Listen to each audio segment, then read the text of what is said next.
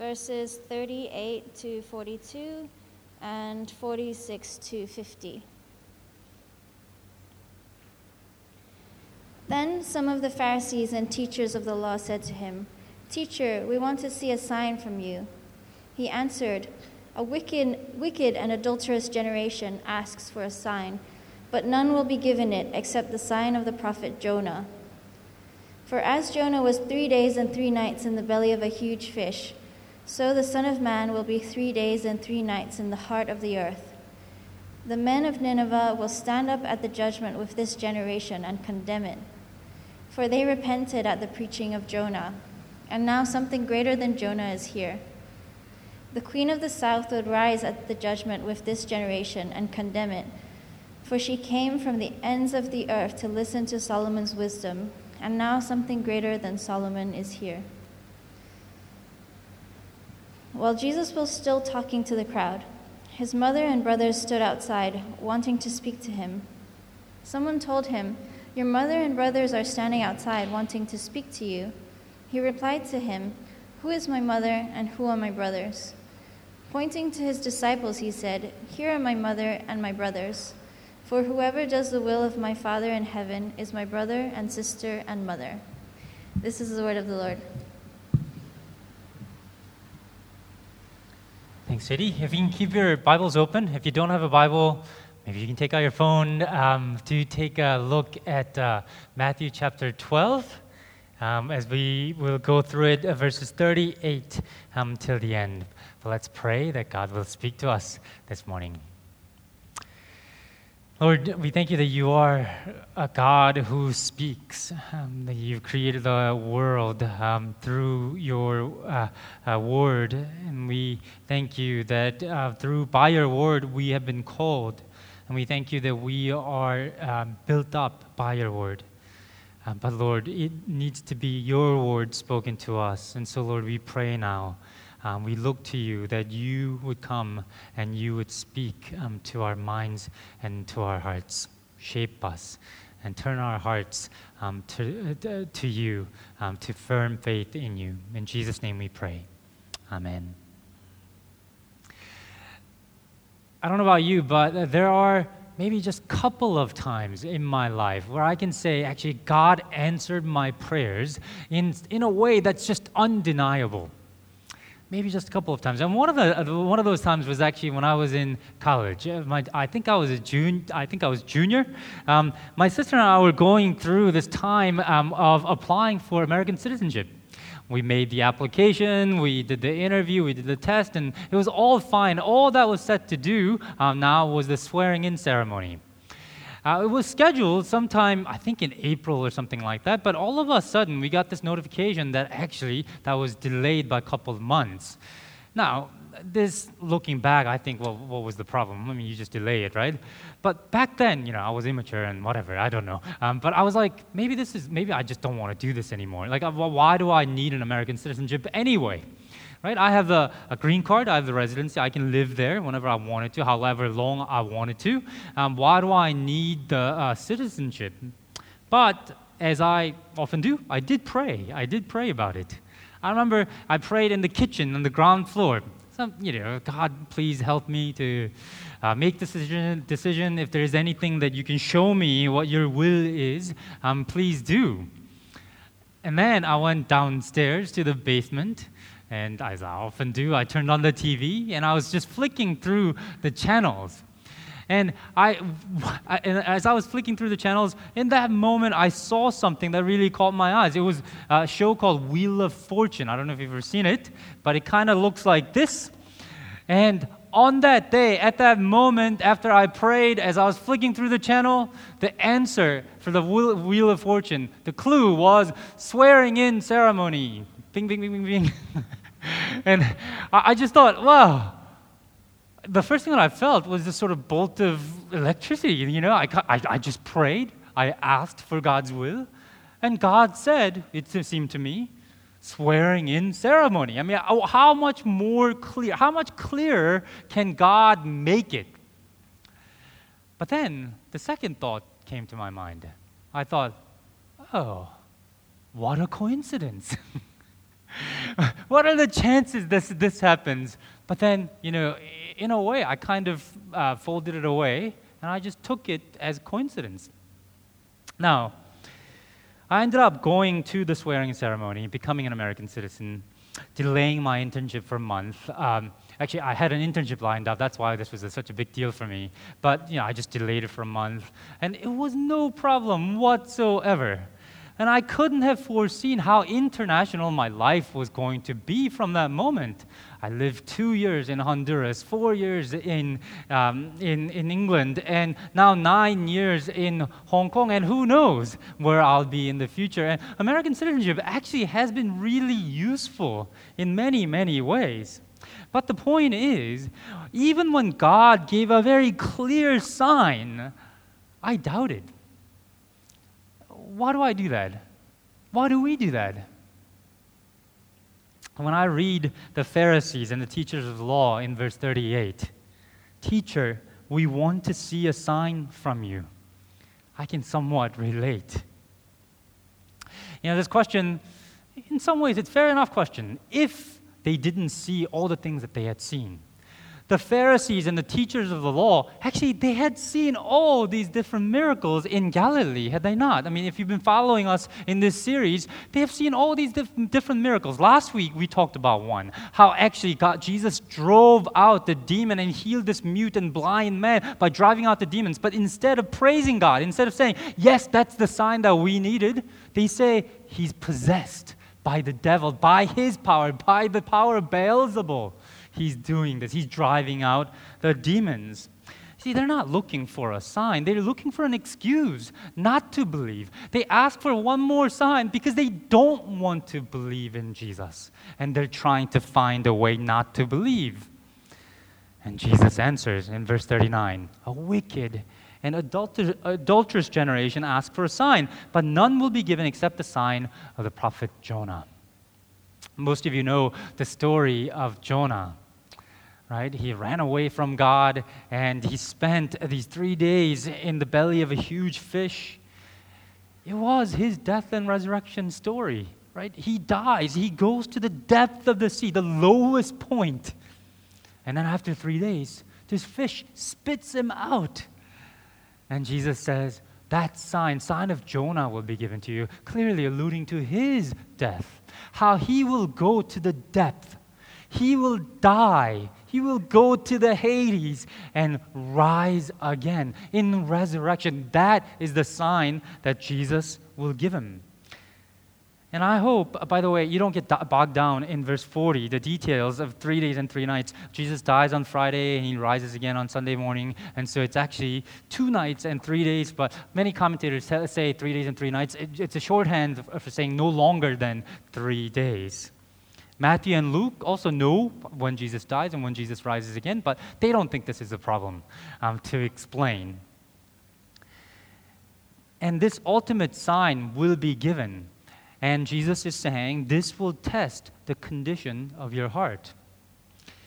Because it's one thing to do miracles, it's one thing to heal people, it's one thing to actually raise people, even from the dead. What Jesus is saying, I will die. And not just a death you can sort of fake. Jesus will die publicly on a crucifix. He will die on a crucifix. He will die and, and, and he will be buried, and on the third day, he will rise again. Jesus, it's almost like Jesus is saying, Okay, look, you ask for a sign. I'm not going to give any more of you, but I will give you one that will test your heart.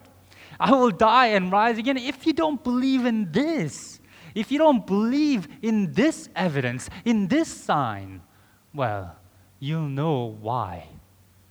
You'll know that it's not the ev- lack of evidence, it's something else in you. I don't know what you do when you start doubting. I'm sure you have moments. I have moments. I have days when I think about, is this all true?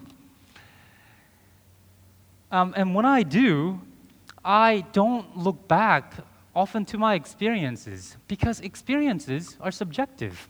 They can be interpreted, right? I mean, this Wheel of Fortune moment, it was a clear experience, and there's something that was God about it. But at the same time, I can reason it away in my low moments of doubt. I can say, well, coincidences happen. How about all those other times when I asked God for sign and He didn't give it to me, right?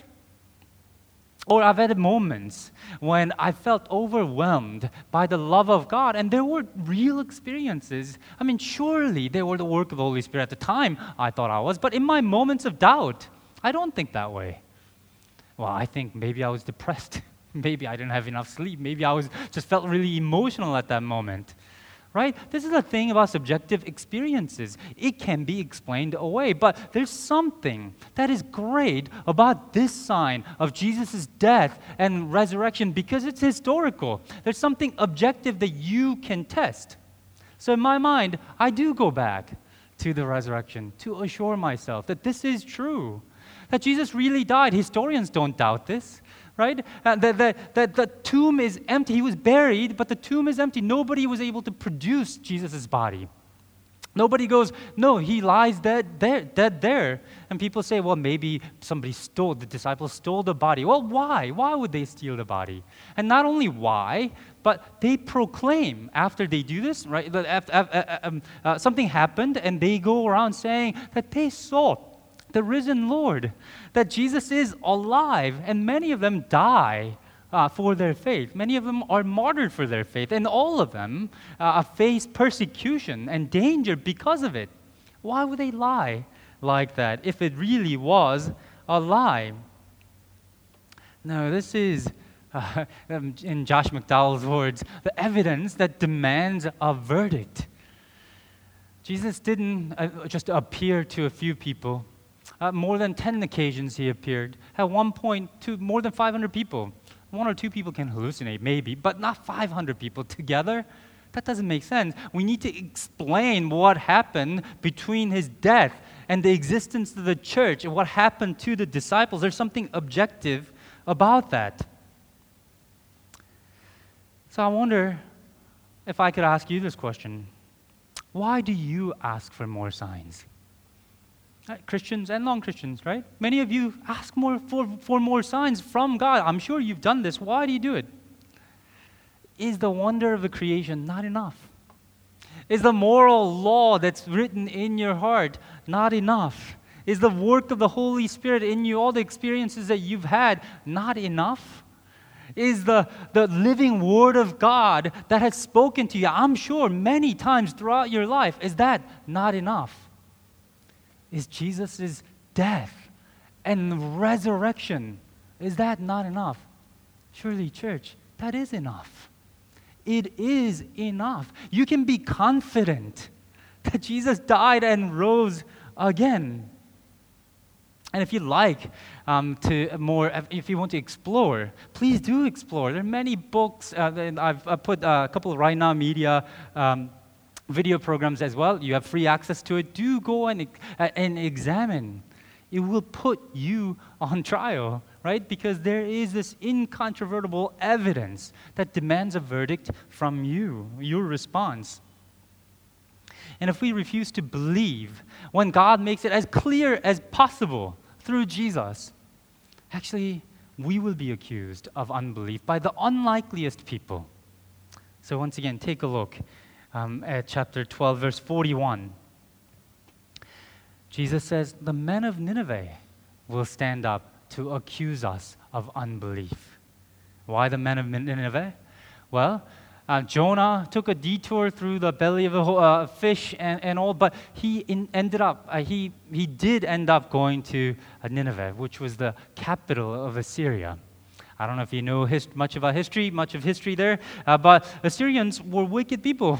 they, they were known for their wickedness. And not only that, this was their capital. And not only that, uh, um, uh, this is the country that eventually uh, uh, takes over, uh, um, conquers Israel. This was a sworn enemy of the Israelites. That's why Jonah didn't want to go there. But he does end up there reluctantly, but he does go and end up preaching to the people of Nineveh. This is Jonah chapter 3. He's the most reluctant preacher. Jonah began by going a day's journey into the city, proclaiming 40 more days, in 40 more days, Nineveh will be thrown, uh, overthrown. The Ninevites believed God. A fast was proclaimed, and all of them, from the greatest to the least, put on sackcloth. You know, right before this verse, it, it tells you that actually Nineveh takes three days to go across. He goes one day, he preaches this reluctant um, sermon. In 40 days, God is going to come and he will reject you. You will be judged. And there's no miracles, no signs, but at the preaching of this grouchy old man, people repent. Greatest and the least, everybody puts on the sackcloth and they repent. You get the point, right? They didn't need all these other things. All they needed was God's word preached to them, and they obeyed. They repented. Those people, the men of Nineveh, will stand up and accuse you, Jesus says, of your unbelief at the face of all that you've seen. After all, someone much greater than Jonah is here. And not only that, the second witness who will accuse them will be called uh, will be the, the queen of Sheba. Uh, verse 42, queen of south, queen of the south. This is a story recalled in First King, uh, First King chapter 10, uh, where when the queen of Sheba, probably Ethiopia, heard about Solomon, uh, and she takes the time out in her busy schedule to come all the way from Ethiopia to Jerusalem. Um, Addis Ababa uh, the, the, uh, to Jerusalem, I'm told, uh, is about 1,600 miles. That's farther than from Hong Kong to um, Seoul. I mean, could you imagine taking that journey in days without roads, without cars, without airplanes, with all the dangers um, of the road, uh, of, of traveling? But she goes. You know why she goes? Because she heard that there might be a living God and a king uh, that points to this living God. She goes because she wants to investigate. She makes all that effort and goes. And she hears Solomon speak. And she's amazed. And she's converted. She praises Yahweh God in 1 King 10 9. Blessed be Yahweh your God. Jesus says, She will stand and, and accuse you of your uh, faithfulness, I mean, faithlessness, of your unbelief, after all. Someone who's far greater than Solomon is there, is there with them, Jesus. Jesus isn't just greater than Solomon or Jonah right? Chap- uh, verse 4 in chapter 12 said that he was greater than David. Uh, chap- uh, verse 6, he's greater than the temple itself, all the things that the Old Testament stood for, right? That is temple, God's presence. Jesus is bigger. Jesus, Jesus is greater than the temple. And they saw all that Jesus did, and they didn't believe.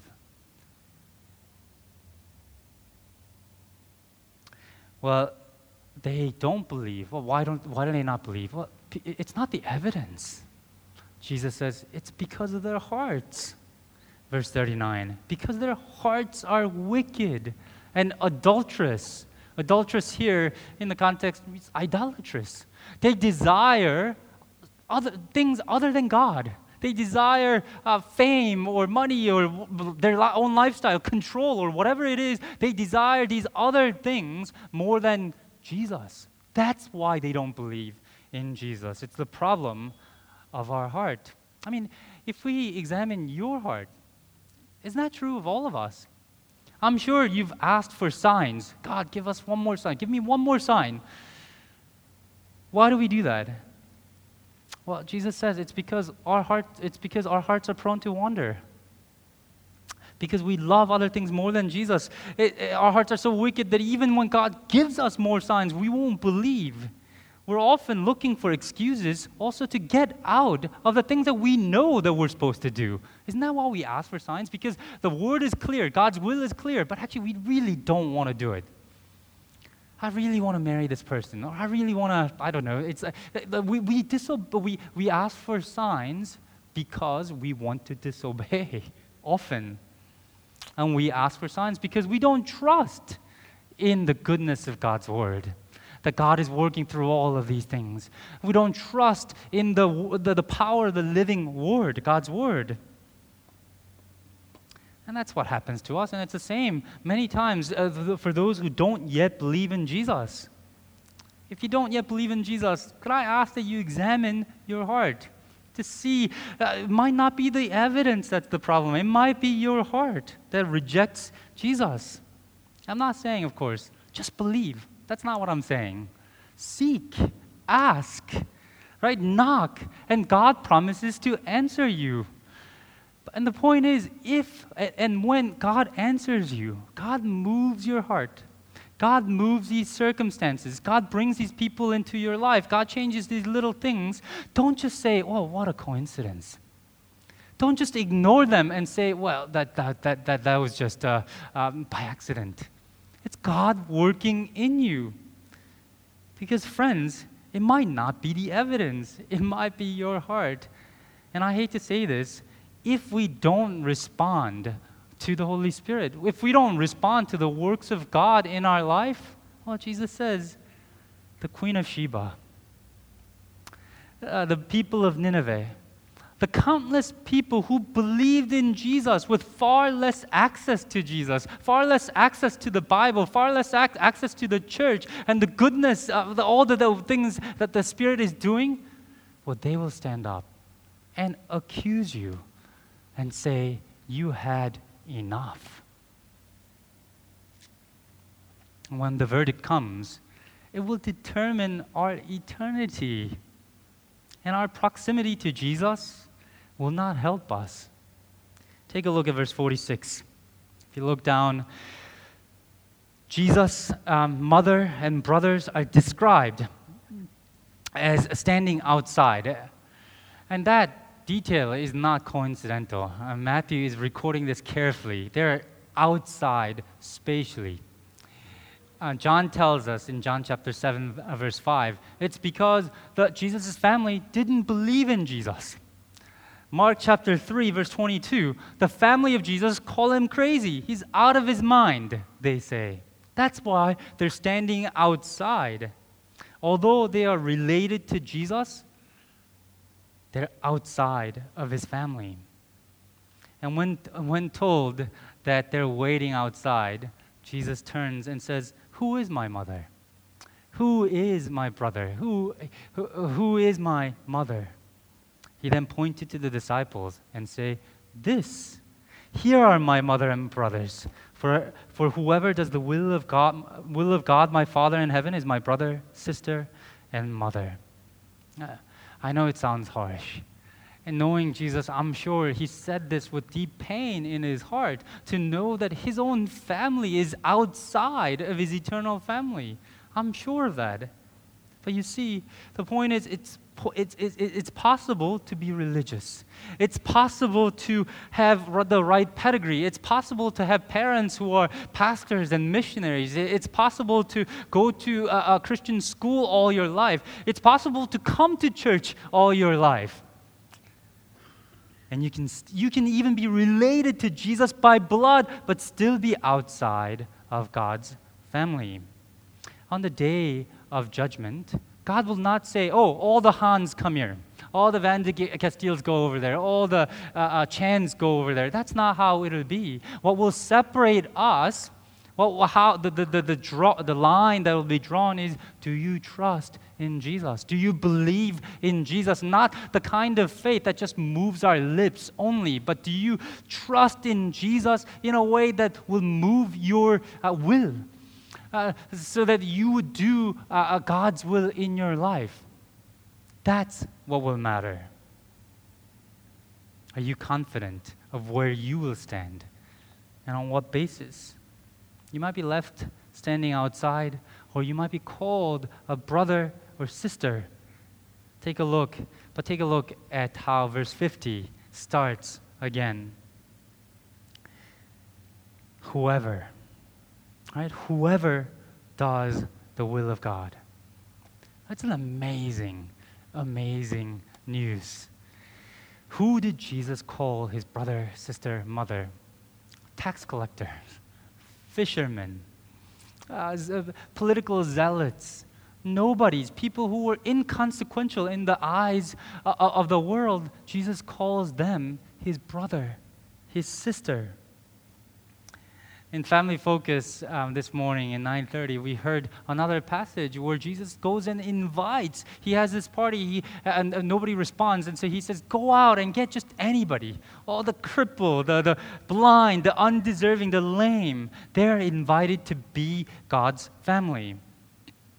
Uh, I lived in England uh, for four years. I loved many things about England. Um, but one of the things I really hated about it is it seemed that so everybody was so class conscious. Upper class, middle class, lower class, you know, they're always very class conscious. Maybe they, they listen for accents and things like that to determine which class people belong to. Actually, it's there in the church as well. For example, I mean, in order to be a vicar of some prominent church in England, you sort of have to come from the right pedigree. That's just how it is. Well, it's not just England that has this problem, though. Everywhere sinful human beings go, we make these divisions. We make uh, these distinctions by race, education level, job, income level, appearance. Oh, Jesus does not. Whoever, whoever does the will of my Father, he will call brother and sister and mother and whatever Jesus' class is, that's who we are. Give us another sign, they, they said. Well, we're not that far away from that either, are we? We often put God in the dock and we put Him on trial. God, prove yourself to me, the judge. And God says, I've given you enough. You have your experiences. You have the church and the work of the Holy Spirit around you. You have the living, uh, the Word of God. You have Jesus' death and resurrection. You have enough. And at some point, God will not stand in that witness stand. God will take his rightful place as the judge, and he will judge us. And some of us will be left standing outside condemned. And I hope all of us, everyone here at Shatin Church, Jesus will say, Brother, sister, welcome. Let's pray.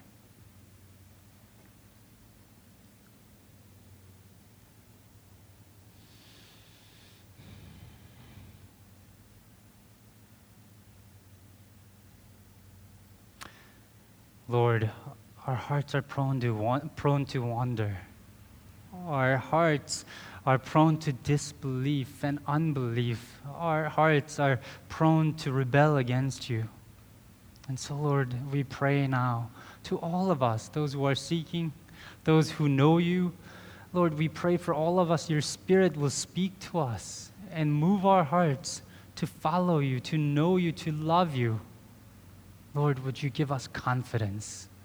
In the evidence, in the gospel, in what you have done.